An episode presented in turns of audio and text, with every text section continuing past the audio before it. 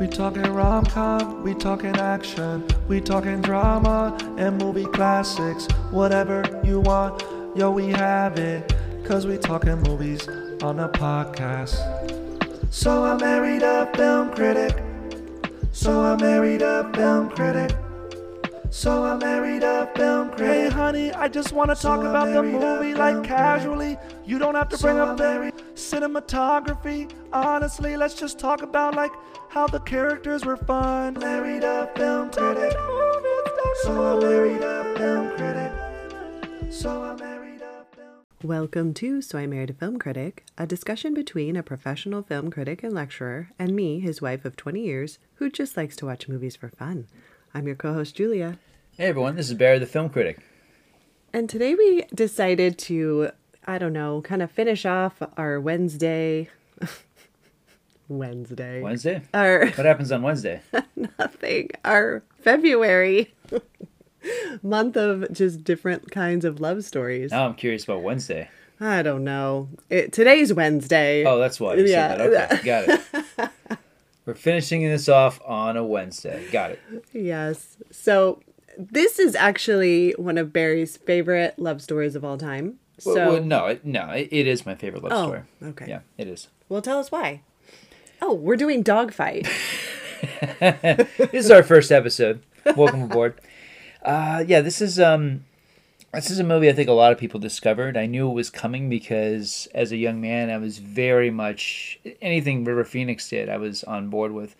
Um, Phoenix, like a lot of people my age, he was very important. His work was pretty amazing, and his versatility was pretty astonishing, especially if you look at everything he did uh, back to back. We didn't have him for very long. River Phoenix only lived to the age of 23. And in that time, he was an Oscar nominated actor. He played Indiana Jones. Um, and then he did this movie, In My Own Private Idaho, in the same year. And for me, that was it. It's like this guy can do anything. And this was the one that it, it didn't get promoted very well. It was this little movie, and I remember reading that it was coming, but then it, it just didn't open anywhere. And it, when I first encountered it and, and kept revisiting it on video cassette, it occurred to me like this is this is an amazing performance, and this movie just doesn't feel like it fits into any kind of mold. So I love it for that reason. And the thing that made me love it a lot over the years was when I first started teaching uh, film classes over at the University of Colorado Springs. Uh, for the many years I was there, and they were all really good years. This was one I would always show um, in my Hollywood history class, and would always be near the end of the class because I would talk about kind of this thing that happened where movies that were made independently and movies that were made at the studio level sort of started to blend. And that has a lot to do with Miramax and the fact that movie stars wanted to do little films. They didn't want to just do these you know these big paycheck studio things. Um, you know that that's nothing new but it, certainly in the 90s it, it seemed especially it just happened a lot. So this was one of these movies that it's it's not an independent movie. It was made at Warner Brothers, but it was made by Nancy Savoca, this director who started off making this movie called True Love, which I really liked with uh, Annabella Sciorra, and she just uh, she has a real sensitivity with how she deals with the characters. Same thing with her next movie, how Household Saints. Um, I really like her stuff, and this movie, um, you know, I, I was just so moved by it it didn't feel like it fell into any particular kind of rhythm that love stories typically fell into. And, you know, I mean, even talking about what the film is, what the movie's about, why it's called Dogfight, and the incident that kind of brings us into the love story, nothing felt like a foregone conclusion in this movie. And I think that's why I love it so much. I hate these movies, as you know. I hate romantic comedies, I hate love stories because everything feels predetermined from scene one to scene 29 like it feels like there's no question how it's going to go. And with this movie i mean even the i remember the first time seeing it like i have no idea where this thing is going. And uh, you know I, I think it's an enchanting movie and i think it's a really raw film at the same time.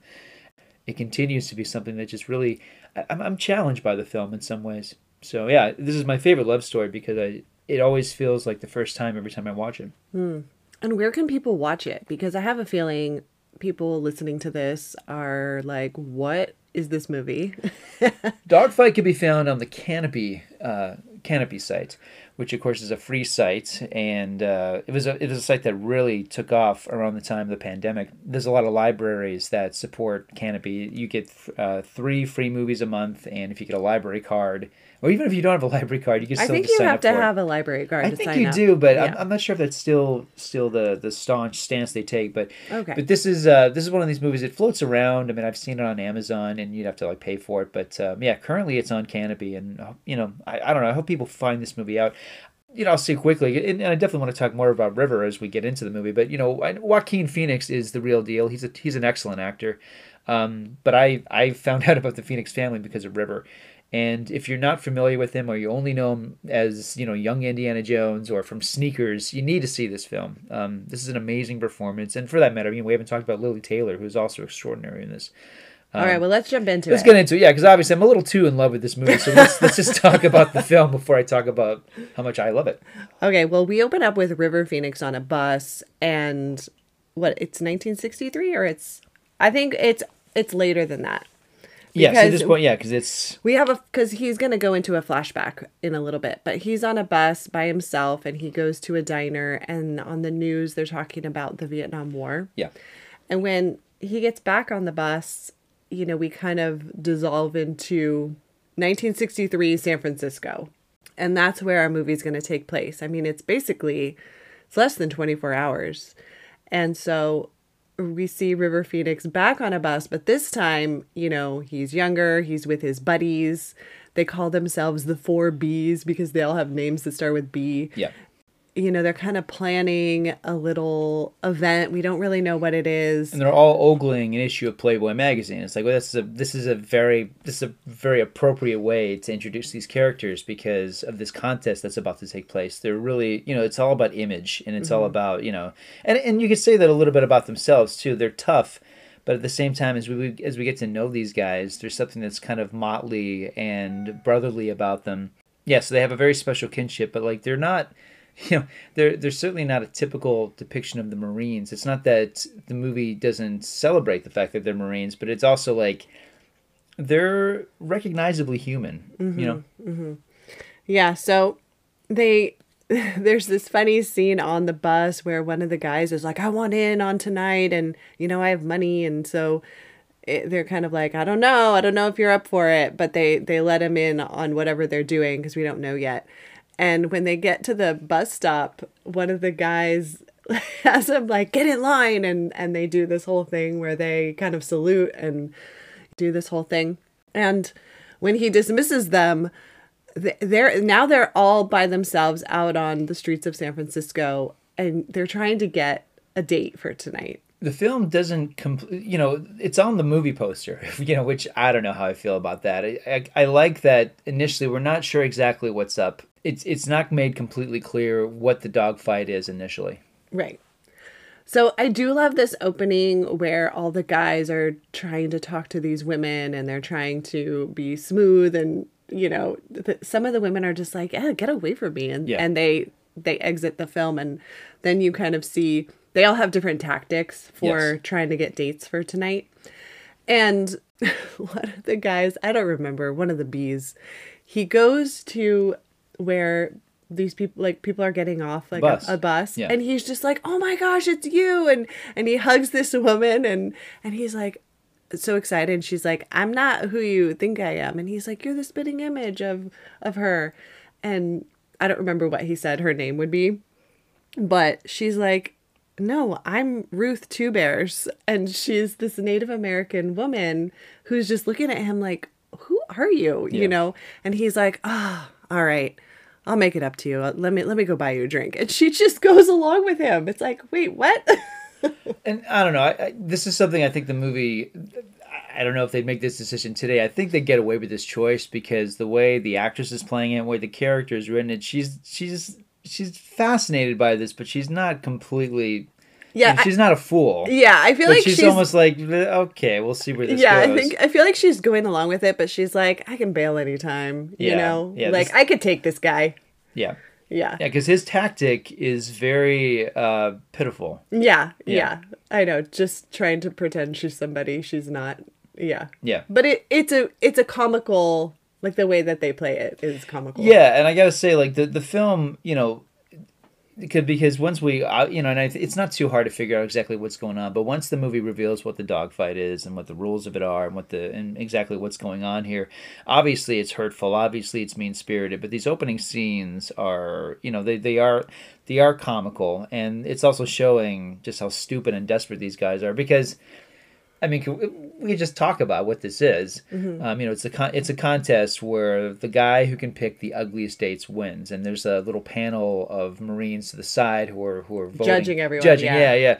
But you know, the thing is, I mean, the thing that's so ridiculous and so obvious is these guys could just pick regular girls and take the to take them to a regular party and just have a regular, regular yeah. good time without being this stupid dogfight. It's so like completely pointless. Yeah you know there's something you know it, and it's like this it's, it's this very childish thing but the movie is also making a point about boys versus men mm-hmm. you know i mean mm-hmm. they're you know we, we meet these guys ogling at, at a playboy magazine like these are boys who you know over the course of the film they become more humanized as certainly birdlace does at least um, which is river phoenix yeah, yeah.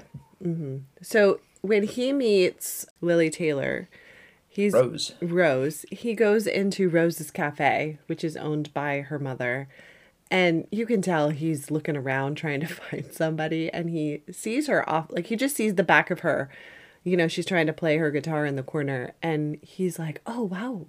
You play so beautiful." And I don't know like if he's just completely lying to her this entire time because he makes up the name of uh singer songwriter. He says that yeah, you sound like Jim Swain. Yeah, she's like I've never heard of him, and she knows her music, so she's cool. She's she's challenging him from the beginning. Like I've never heard of that guy. Like I've got the I've got the liner notes to the record upstairs because I've never heard of this person. Yeah, yeah, and so he invites her to the party. And initially she says no. Yeah. And then finally, after he leaves, she's kind of like, oh, I never get to do anything. I mean, you can kind of see her, like, her thought process. Like, I'm always here at this cafe with my mom. It's just me and my mom. I never get asked out on dates. And so she's like, I'm coming with you. Yeah, and she catches him across the street, bombing, trying to ask another girl out. Like, Man, this guy's such a rat. yeah. Yeah. And yeah. then, but what I, what's so relatable with her, you know, she runs upstairs to go change and she's trying on all these dresses and nothing's fitting right and she's trying to do her hair and she's so excited but every it's like it's a really sad clothing montage it's not pretty woman right. at all yeah. you know it's very real like i i have nothing to wear so when she finally comes out i mean her hair is as high as it's huge. Yeah, she she's overthinking it. Yeah, yeah, definitely. And you know, and who knows the last time she's been on a date? Oh, well, maybe this is her first date. Maybe it is her first date. Yeah, who knows? Yeah. So, I, I I'm watching Lili Taylor, and I'm wondering, like, she's not she's not ugly at all. She's beautiful. Yeah. Yeah. So they really try hard to make her look sort of homely, but she's really not, and she's very sweet. So, what do you think about this choice of actress for this role? Oh, I think it's ideal because, I mean, the first time I ever saw her in anything was was the movie Say Anything. She's this girl who has broken up with her boyfriend Joe, and she walks around with a guitar serenading, and she has this song called Joe Lies, where she basically just talks about her, her ex boyfriend. She's gorgeous, um, but she's not a you know, but you know, she. I became aware of at a time where I mean, the the picture of movie beauty was Molly Ringwald.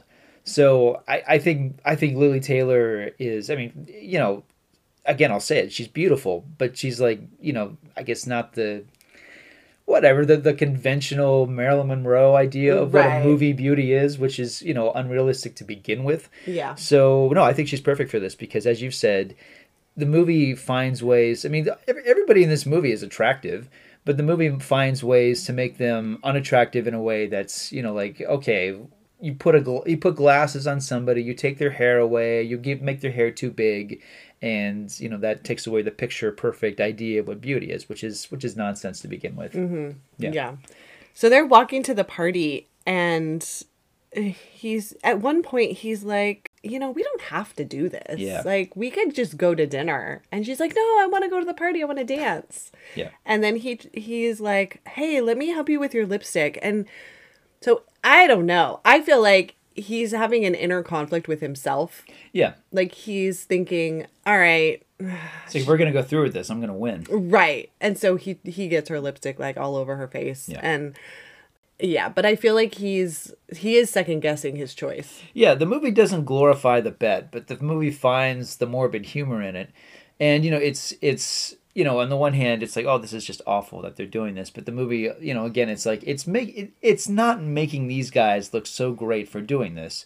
Um, one of the characters in the movie, the, the one of the girls who's brought to the party, is played by E.G. Daily, the one who can take her teeth out. Right. She's a character actress. She was Dottie in Pee Wee's Big Adventure. She was a rock star. E.G. Daily's awesome. Okay, and this teeth thing, they just did it for the movie, right?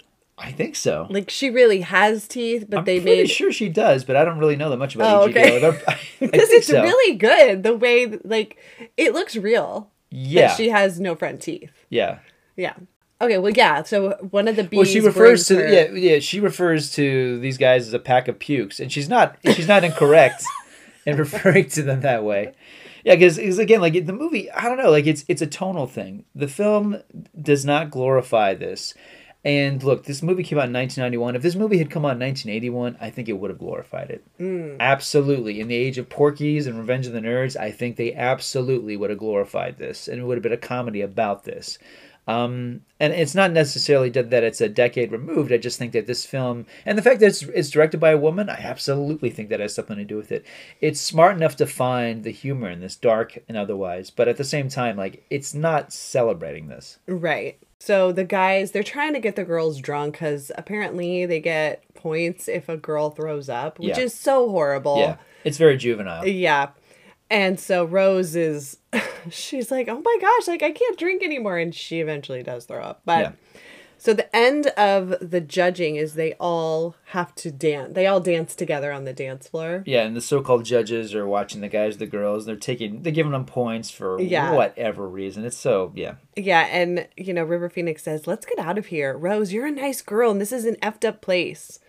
And I Yeah, feel not like. the first time he uses the F dash dash dash word. If- If the movie is rated R for any reason, it's the profanity is, is almost nonstop. Yeah.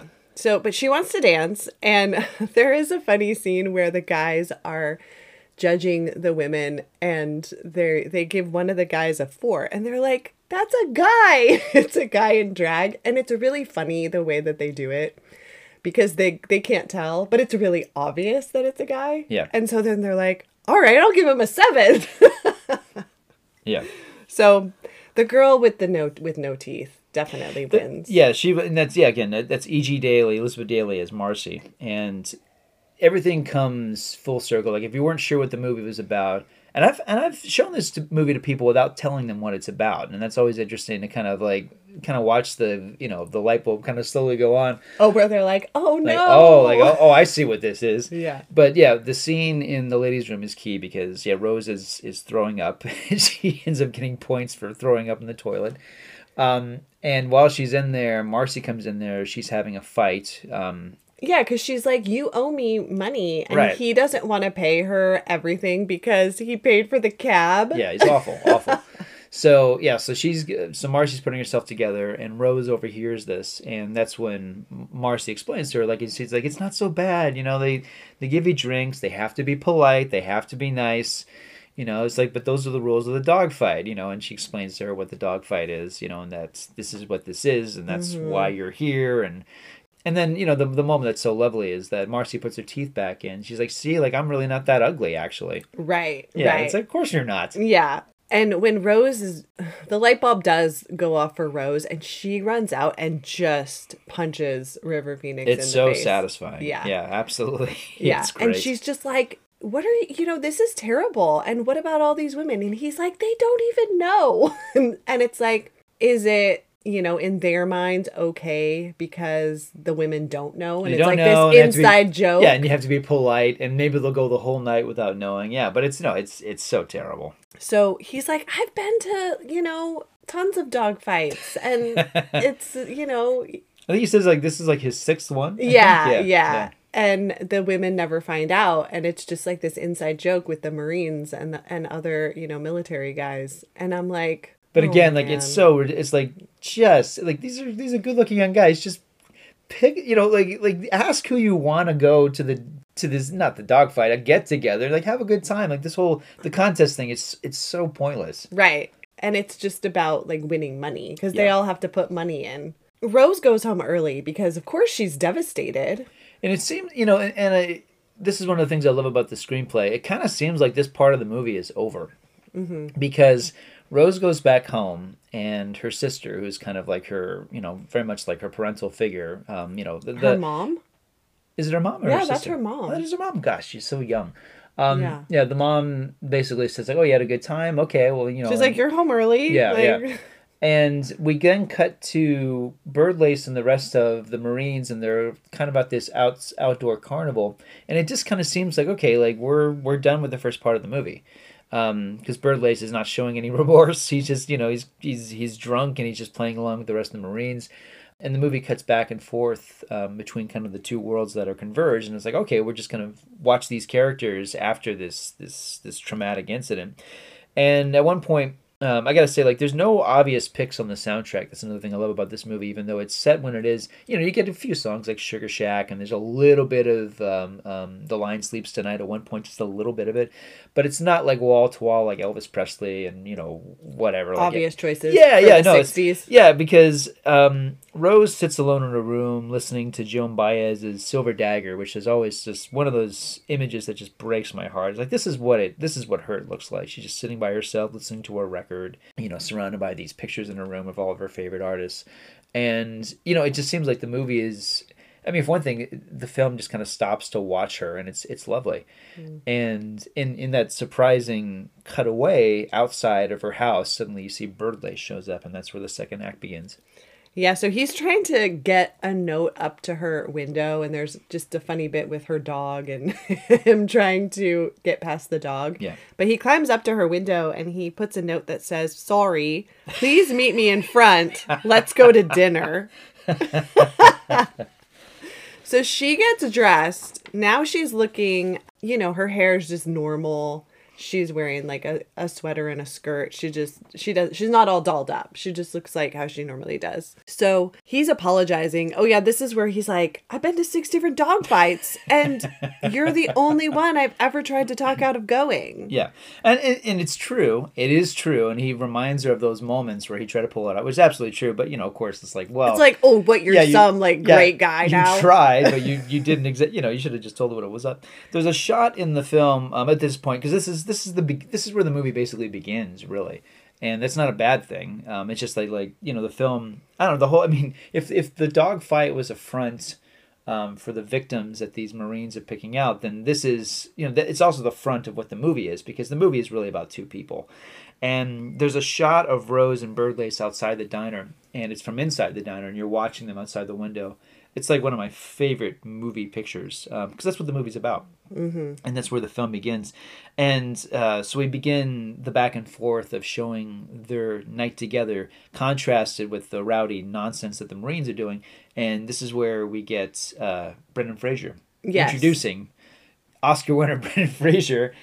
I can't even repeat his line, but his uh, yeah, he has a he has a profane uh, and a really memorable entrance into cinema. He did uh, School Ties and Encino Man right after this. Mm, so, welcome to the movies, Mr. Fraser. Yeah. Well, Rose agrees to go to dinner with Birdlace. Yeah. And the only thing she's like, you she just is like, Can you please just stop swearing? Like, why are you always swearing? She's just really turned off by that. They start going downtown. They're in San Francisco. They go into w- one restaurant and he's like, No, it's not good enough. And she's Yeah. like, This restaurant's fine. Like, what are you talking about? And the restaurant that they choose, it's interesting. It's very. It, it reminds me a lot of that moment with uh, Herb Froman, the Sausage King, in Ferris Bueller. Yes. You know, they're Very they, fancy. They yeah, they they talk their way into a restaurant that does not want them, does not accept them. Well, they have to wear. He has to wear a, a jacket Yes. and tie, and he doesn't have one. And it's like then they end up in this costume shop where they woke people up to get a jacket and a tie, and then they Yeah. go back. It's like Yeah, and Birdlace and Rose have a really good rapport at this moment. It's like that's funny because even though they were just fighting and he's really broken her heart, and she's kind of going along with it. They do have a really good chemistry, even though they're such different people. Yeah. Yeah. And she's kind of like, why are why why do we have to do this? And he's like, it's you and me against the pricks. Right. like yeah, like he just has this chip on his shoulder. Like no one's gonna tell us we're not good enough for this place. Yeah. She um again she's really upset about him swearing and he's like, What's the big deal? And Yeah. so when she orders, she's like, I will have the effing salad and the, you know, bastard this and the Yeah, yeah. It's actually really It's funny. great. Yeah, it's a really no. It's a it's a nice moment, and then Phoenix has has like the best punchline to that. Yeah, it's great. Yeah. It's great. Just see it. she orders an entire meal and he just orders a beer and she's like why don't you order anything and he's like well i don't get paid till next week and i like this is all i can afford Yeah. and at one point she completely like splits the meal and gives him half which is it's, It's very, very yeah. It's very daring. yeah it is it's very sweet all right now we're back with the four b's actually three of the four b's and they're all getting bee tattoos Yeah. at this tattoo parlor and it's like they're all getting the exact same bee in the exact same spot on their arm and they're waiting for birdlace to show up Yeah. at one point you see they're done with dinner and they're walking uh, along the street and the guys in the tattoo one of the guys in the tattoo parlor sees them walking and doesn't tell the other guys because he's like well it looks like birdlace has other plans for the night so Yeah. but the tattoo parlor is pretty funny because one of the guys keeps repeating himself to the tattoo artist he's like i know i know what to do If this movie wasn't work, it would lose something whenever they cut away back to the Marines. And it, to its credit, like those scenes are almost always funny, always interesting. Mm-hmm. It sh- it's not just the same joke. I mean, these guys are knuckleheads, they're jerks, they're sexist, whatever. But like, there is a brotherly camaraderie. It does feel authentic. The chemistry is there. There's always like some kind of goofy humor to be found, and it's also about again about these boys trying to like embrace the convention of manhood basically you know and they're they're getting these tattoos and it's like yeah like we're marines so we got to get these matching matching tattoos because we went through boot camp together and we're soldiers and we're warriors so we're gonna you know we're this is gonna be our unit we're gonna be identified by these tattoos mm-hmm. You know birdlace and rose are walking and and he tells her that he's going to be going to vietnam it's interesting to hear him talk about vietnam like yeah we're just it's like a peacekeeping mission we're just going to go over there we're just going to kind of talk to them we're going to like kick some butt and then we'll get we'll be back This is yeah. This is I think this is one of the smartest choices the movie makes Yeah. because it's not heavy handed. It's like Right. no, this is this is not before V. I mean, this is before no one even knew. You know, respectfully, no one knew where Vietnam was Right. on the map. You know, Yeah. and this is before you know it was you know it was a word that, that has so much weight. Um, but this is probably what it was like to hear people talk about it before it was a thing I mean, like you know, recently, uh, you know, not to not to get too heavy handed, but recently, like I was watching uh, Regis and Kathie Lee the morning of September 11, 2001. You know, it's like, hey, it's September 11, 2001. I'm Regis. It's like, oh my gosh, it's the most surreal thing, you know. But that's but that's what this moment is. It's like there's this is before there's context. This is Yeah. before there's so- no weight to it yet Yes. So when like so when Phoenix is telling you know Lili Taylor like yeah I'm gonna go to this little place called Vietnam like yeah that's exactly what it was like it's Yeah. you know and it was this little like no big deal and we're we're going over there we're the good guys and But there is you know, this like sinking feeling like you get because we did see in the beginning of the movie Yes. where there's Vietnam wars on the TV in the background and you can kind of hear the death toll and stuff like that. Yeah. So to hear him on this side of it is like, oh, like no, don't go. yeah yeah no of course And but Rose says she wants to write to him, which is very sweet. And then they kind of get into this conversation slash fight about shooting versus singing. yeah Yeah, where he's like, yeah, you know, you have guns and you just like take out the bad guys, and she's like, no, like you play music for them and and singing and, and music brings people together, you know. They just kind of have Yeah. this cool. Yeah Rose is Yeah. Mm-hmm. very countercultural and Birdlace is not so it's this it's it's great it's like this is a microcosm of what conversations were like right then and certainly the conversations that would follow in the years And to it's come probably even conversations that are happening now. Of course, yeah, yeah. I think it's very universal. Definitely. This this part of the movie. And so they do kind of get into a fight and and they do apologize to him. I mean to each other, Yeah. I think, because she's like, I don't want to spend the night fighting with you. Like, let's enjoy our time. Mm-hmm. I love this part where Rose takes him to a cafe where she wants to perform one day and she sings for him. yeah Yeah. Yeah, she she uh, she plays the piano for him, Mm-hmm. and uh, you know occasionally she hits the wrong key, but for the most part, she, you know, earlier she's playing Joan Baez, and you know, she mentions like Woody Guthrie and a few other. I mean, she's just like she's that kind of musician where it's like you know, music is personal expression of the soul. It's not escapism. It's not you know just like for dancing. Like music is is life. Music is is language. Music is conversation, and we see that in the way that she performs.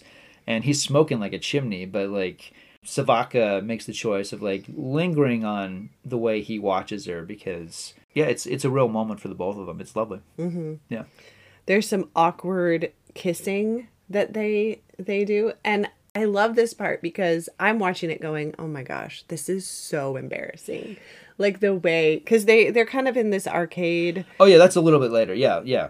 Yeah, they go in the arcade and uh, he puts yeah, they put coins in every single Yeah what automaton, whatever you call them. Yeah, those. Uh, There's music playing. They're dan- they're kind of dancing. They're dancing. Yeah, this Yeah. is a cacophony of music around them. The Right. camera is swooning around them, and it's like they're it's like their romantic love scene moment. But yeah, because it's it's awkward because it's real. Because sometimes Yeah. when you kiss someone Yeah. in that kind of moment, it doesn't quite look like Clark Gab- Clark Gable and you know. Yeah, it's not a movie movie kiss. It's like, oh, this is real. Or like what it looks like when you think it's going to be a movie kiss Yeah. and it's not. it's not. Yeah. Yeah. I mean, it's it's it's also sweet, but it's also. It's- I, I feel yeah. like I'm like, oh, I feel like a voyeur, like actually watching this couple. which is good because most movies I don't feel that way at all. It's like Yeah. okay, the the lighting on Richard Gere and Julia Roberts here is perfect. The camera is tilted just the way they choreograph this. It is the most. There's no sounds. Like Yeah. no, like yeah, it's this is this is a movie kiss. Yeah. And by the way, the movie suddenly is contrasted because it's it, this is the most swooningly romantic moment in the whole movie, and then it's contrasted to what the Marines are doing. Oh my gosh! And I didn't know what was happening. Yeah. Because they we cut to the other three Bs in this theater. They're in this sleazy, like it's not a porno film, but it's it's what you would call an educational film back in the days. A movie about uh, nudist Oh, okay. That's what that's what they used Oh, to. that- that's oh. how they would justify these movies. Like, what's an educational film? You know, it's it's you know, Rhonda goes to the nudist camp. Yeah, and she's it's like this naked chick on the screen, and I'm like, where are they? And you're like, it's a skin flick, Yeah, and I'm like, oh, so I've heard. You know, his history. history. Yeah, yeah, yeah. You've studied it. It's a, it's a lot of studying. Oh, okay. Yeah, took night classes. So yeah, um, they're the three Bs are watching this movie, and uh, without being graphic about it, a sex act is being performed on them by a prostitute. It's the most shocking moment in the movie, and to the film's credit, it's played as a laugh. And it's over pretty quickly. It's probably, other than the language, the reason that why this movie is rated R.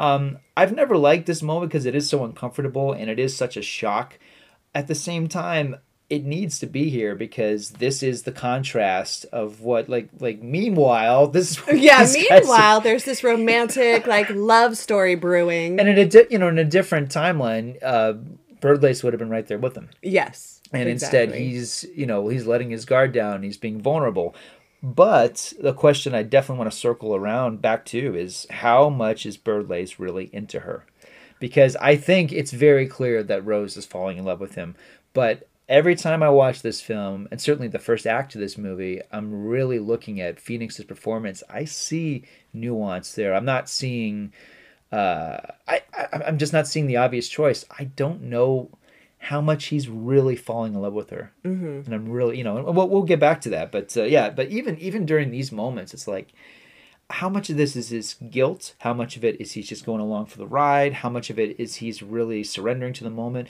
But he's also drunk Mm-hmm. and he's also you know very conscious of the time I don't know. I, I have mixed feelings about it. Not not in the sense that I don't want to undermine the romance of it because it is romantic, but I I'm not completely sure. Yeah, I I agree with you because that when we finished the film and we were talking about it, I was like, yeah, I, I don't know, I don't know where he ends up in all reality. Yeah, So, but yeah, well, but yeah, but so Rose invites him. You know, they end up back at her house, and she invites him up and sneaks him into her room. And there's this funny moment where they're kind of sitting on her bed, and she's like, "Do you want to play musical bingo?" She's like, it's a game called Maestro, and he's like, yeah, sure. So she pulls out this board game, and she's like, you get to be the conductor, and she has some cards. Like, man, this is, it doesn't get more real than this. Can you just imagine? He's like, Are you kidding me? I could be in the movie theater right now with a prostitute, and now I'm playing musical bingo. it's great because the way he he's like, yeah, you know, I'm a little tired. I I, I don't think I really want to play this right now. I don't I don't I don't do musical bingo. And he's like, oh okay. And she just puts it away. Yeah, but she, you know, they do start kissing again, and she's like, Well, why don't I just go, like, get more comfortable? And she goes into her closet And becomes another getting dressed montage of and puts yeah. on, like, this huge, like, grandma nightgown. Yeah. You know, and when she comes out, they're like in her little twin bed together. Yeah, it's it's I guess it's the the sex scene, the love scene, although it it's uh unlike the scene in the movie theater, the, the camera quickly pulls away from it. it. It definitely like whatever happens here is up to your imagination. You know whether whether they just spoon or whether it's it's they I think consummate they, the relationship. I think they do. You think they do? Yeah. Yeah, I don't know. Um, because he he uh, he, He- pulls out a condom at one Yeah, point. Right? Yeah. he, okay. he puts a condom under the pillow, like I'm gonna Who have knows how long quick it's been in his wallet. access Yeah. for that. Yeah. yeah. And is it, it? I can't remember. Is it in the wrapper or is it? Yeah, it's in the wrapper. It's not like Howard the Duck where it's just exposed. No, Okay. no, no, no. Okay. Yeah. It it looks like it it's okay. Okay. It, it could be used. good good i'm glad i'm glad birdlace a, a, a united states marine is more is more sanitary than howard the duck yes, right. yes. He understands, you know, how to be safe. so um, yeah. and uh, yeah bob dylan's don't think twice it's all right plays over the love scene um, again great great great choice not an obvious choice and yeah the film cuts to outside the, the sun is coming up and uh, she's saying goodbye to him um, she gives him her address. yes hmm She writes it Yeah, on it's a, a key moment, piece of paper. Yeah, yeah. And it's just that sort of lingering moment, and yeah, then he takes off running. The one, uh, one behind the scenes anecdote, which I think is kind of fun, is the director Nancy Savoca has shared that the- scene of River Phoenix running towards the Brooklyn Bridge, like running away from from Rose's Cafe, running out of her The Brooklyn life. Bridge in San Francisco. I'm not the Brooklyn. I'm sorry. The uh, Golden Gate Bridge. Thank you. Oh, Golden okay. Gate Bridge. Clearly, yeah. Sorry, sorry. Golden Gate Bridge. Yeah. So he's running towards the Golden Gate Bridge in the the background, or just running towards it rather, um, but away from us. And we're watching him. The camera's watching him. And Savoca said, like, it's such a it's such an amazing shot. But she's like, it's the last one they filmed in the entire movie, and he was laughing hysterically because. Because apparently she was just going, "Run, river, run, run, river, run," and that's what he's doing, and you can't see how hard he's laughing, but that's like this beautiful shot. It's the last one they filmed for the movie. Oh, that's cool. Yeah. Well, so he meets up with the bees, and they're like, "Where were you?" And he's like, "I spent the night with an officer's wife." You know, like he.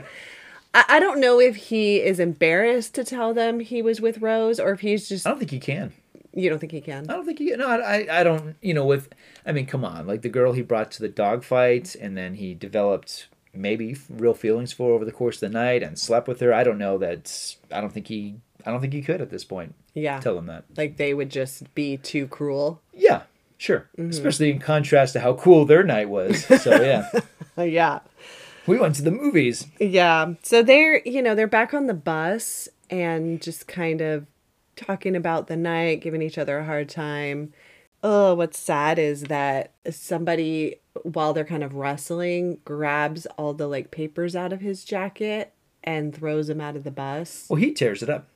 He tears it up. He tears it up. Yeah, they're having the conversation about BS because his uh his buddy they're talking about like like you did you really weren't with the officer's wife and the, and his buddy says well I saw you with Rose outside the tattoo parlor. Oh, right. Right. Yeah. So then the rest of the Marines around them are waking up and they're like, "Tell us, tell us more details about the officer's wife." And as he's doing it, um, it's Birdlace who tears up the paper and throws it out the window. Oh, I guess I forgot that. No, it's okay. No, it's a, it's a yeah. I don't Yeah, like that detail either. the It's- yeah. BS conversation was interesting. Yeah. Because, you know, he's like, I know you told your dogfight date, like, I know you told her about what this was. Right. You know, and you lied to everybody. Yeah, because yeah, because uh, because Rose revealed that because yeah, because that's Yeah. the conversation that Rose had with Marcy in the bathroom. Right? Yeah. yeah.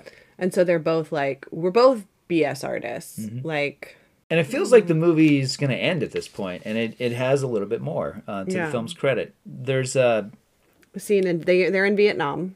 yeah, I wrote in my notes the way Rose watches him leave is the shot of River running towards the Golden Gate Bridge. See, I got to I got to write my notes. I know the movie doesn't take place in Brooklyn. I, I, I do know that. That's fine. But there's a montage of uh, it's set to "We Shall Overcome," and it's a montage of basically the progression of the Vietnam War. And Rose is watching it on TV, as well as all the horrors that are going on uh, during that time. Yeah, it's interesting because we get the sense like, okay, her time with Birdlace is like this singular experience that she shared with no one else. So it is like this mm-hmm. this haunted, stolen. Mo- it's maybe one of these things where you kind of look back and you go, "Did that even happen? And did it even happen that way?" You know, Yeah. because it is so extraordinary, but also like, who were the witnesses? Nobody. Right. You know, her mother. Forgive me, I said her sister. Her mother. You know, got Met a, him once, but didn't very really, quickly Yeah. and yeah it wasn't even a, much of a conversation right so it's like the fact that this guy even existed um, and because this is you know this is a generation away from from social media not to mention any any very helpful way to keep in touch with people aside from writing and, and calling um, it's like this is probably somebody who she's never ever going to see again in her life Mm-hmm, yeah and then after you know and pinpointing the moment when he leaves it's like the whole world seemingly changes right after that Yeah. because yeah. we see yeah the montage we shall overcome we see them react to the death of president kennedy the world is changing and then suddenly the movie jumps to 1966 three years later Well, before that, when they're in Vietnam, all the bees are all together. yeah and this is there's the vietnam scene yeah Oh, okay. Yeah, yeah. And there there's an attack. Yeah they're sitting around they're telling stories and they, you know they're just being their goofy selves but you also get the sense like okay like they are they're you can tell that there's difference. There's they're hardened they're tired um their their physical appearances look a bit different. And yeah while they're telling this this goofy anecdote suddenly this there's a really it's a very effective moment. There's an explosion of violence and, and one of them is apparently has died off camera and Birdlace is being dragged by his his his buddies and they're like he's dead he's dead and and suddenly there's another explosion and that's what wakes up Birdlace in the bus so now we're full circle to the beginning of the film Right, right. So it's like he's been sitting on this bus going back to San Francisco, yeah, remembering everything from that night. yeah And when he gets off the bus in San Francisco, he's limping, he's kind of walking around, and you can just see from the world has changed. San Uh, yeah. Francisco is so different from what we saw. It's no longer quiet. It's no Yeah. longer you know like this you know the these these shops and the, you know character. No, it's like it's it's a reflection of the late '60s. He gets off the bus and uh, I don't really want to say what's said, but uh, you know people are saying really uh, awful Oh, things. to they're him. horrible to horrible. him. Which, by the way, you know it's, that's always one of those details I heard from. Uh, People I know who served in the Vietnam War, they've said like, yeah, people said horrendous things to them. People were spat on. People were th- had rocks thrown at them at the airport. which is so crazy because I'm thinking, you know, when you sign up to be in the military, you don't have a choice about where you go. I mean, they just send you where they send you. and, and, you know, and I, there's no excuse for that kind of thing Yeah. at all. Uh, you know, a soldier, let alone a human being. But um, it also speaks to how controversial Vietnam was. You know, which is something that I mean, I, I had to take. I, I had a history class about like you know the the years of how how it progressed and everything. Just learning like oh man like how it progressed in the eyes you know plus the draft everything that was going on in this country. I mean, like you know, I mean, we talk about how insane it is now, but like my gosh, the '60s. Yeah. Plus the you know the civil rights movement was happening, the Right. drug movement, the you know plus like music and movies and art were getting really ama- were becoming amazing. The contrast is like all these leaders are getting shot. Um, you know, and then like what's around the corner? Watergate, like crazy, crazy yeah, time. Like yeah. one crazy thing after another. Mhm. Yeah. We also noticed that Birdlace has four B tattoos Yeah, on his arm, yeah. and that that detail just kind of I was like, oh, all three of his buddies are gone now. And a great moment, yeah, it goes to a bar, and that's when it comes out. He's talking to the bartender, He's a really colorful, funny character, and there's some also some barflies at the end of the bar, and they're talking to Birdlace, and uh, it- the the tone of this is so perfect. It's it's not heavy handed, but it's like yeah, they're they realize he's a Vietnam veteran, and they're they suddenly become uncomfortable with him. Mm-hmm. And a guy goes like, hey, it's on the house, you know, but it but it's not like you know, it's like okay, just like please leave, like we don't, we're Yeah, not, we don't, yeah. we're no longer comfortable having this like conversation with you.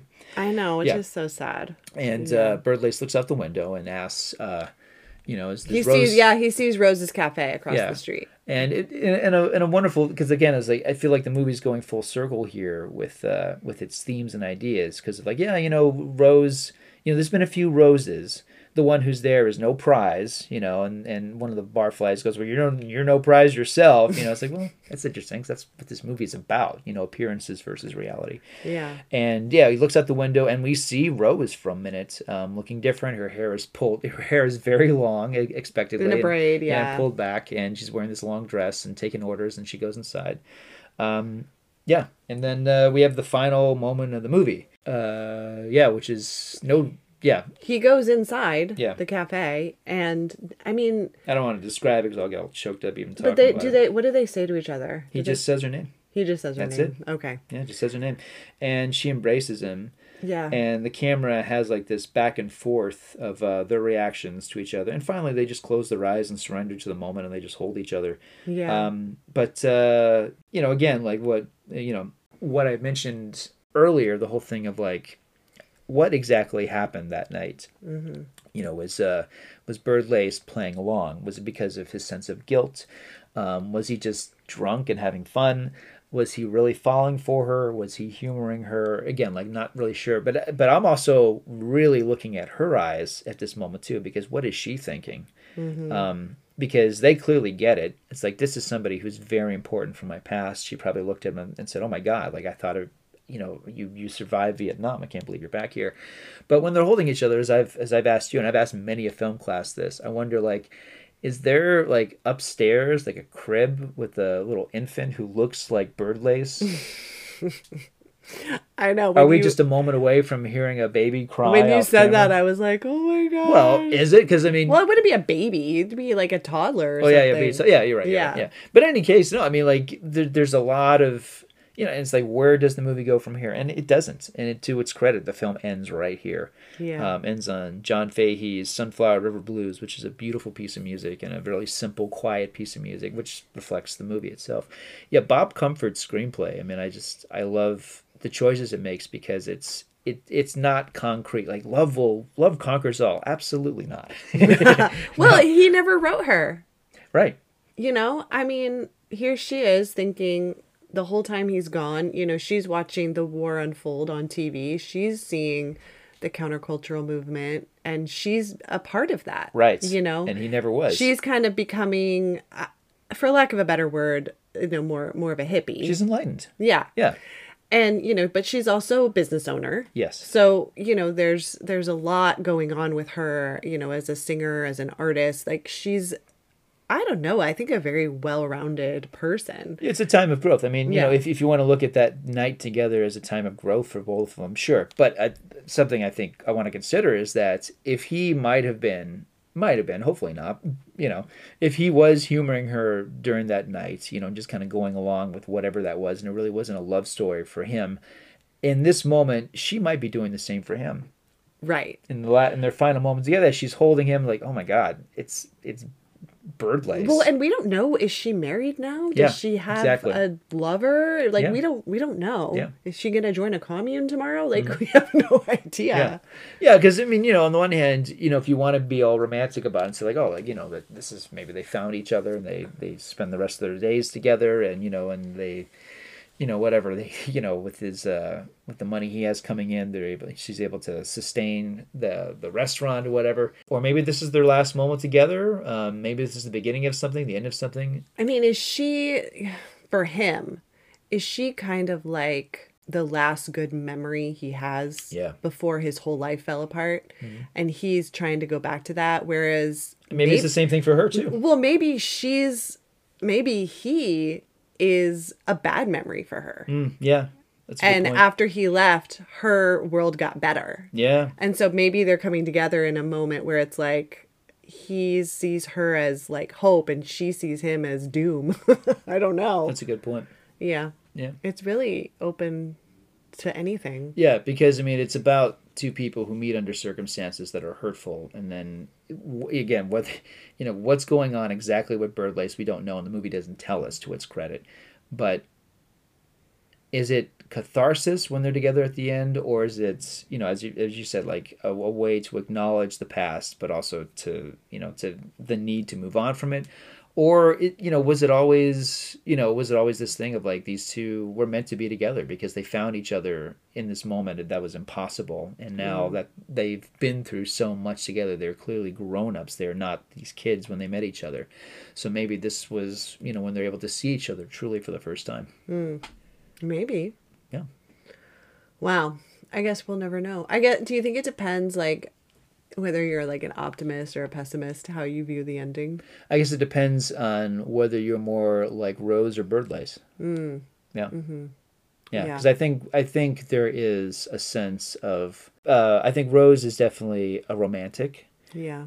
Birdlace is not. There's a moment early in the movie where he's showing her the Bluebird of Happiness tattoo that he has on. And he's His like, yeah, hand, yeah, his hand, yeah. And he's like, yeah, it's a bunch of crap, you know. So, so I, I, uh, but at the same time, when they meet each other at the end of the film, I mean, they're just such different people. Yeah. And that's an exciting thing too. I mean, you and I have had had moments like that where we we are able to, you know, old friends, whatever the situation is, and it's like, wow, like the weight of the past and how amazing it is that we're again together in like you know in the same Different room circumstances. yeah completely different circumstances Yeah. yes you know sometimes it's incredible you know to think like oh man like you spent those years being over here you were married to a different person you had this good part of your life this bad you know like some of my high school friends who you know have been through good and bad things my college buddies same thing you know and it's like um you know like i told you like i have a friend in college who i knew there was a moment in his life where he was you know suicidal. And the last time i saw him you know which was like a couple of years ago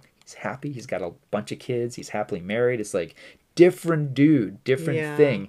But like the weight of what we shared and went through you know and, and you and i have a lot of experiences like that.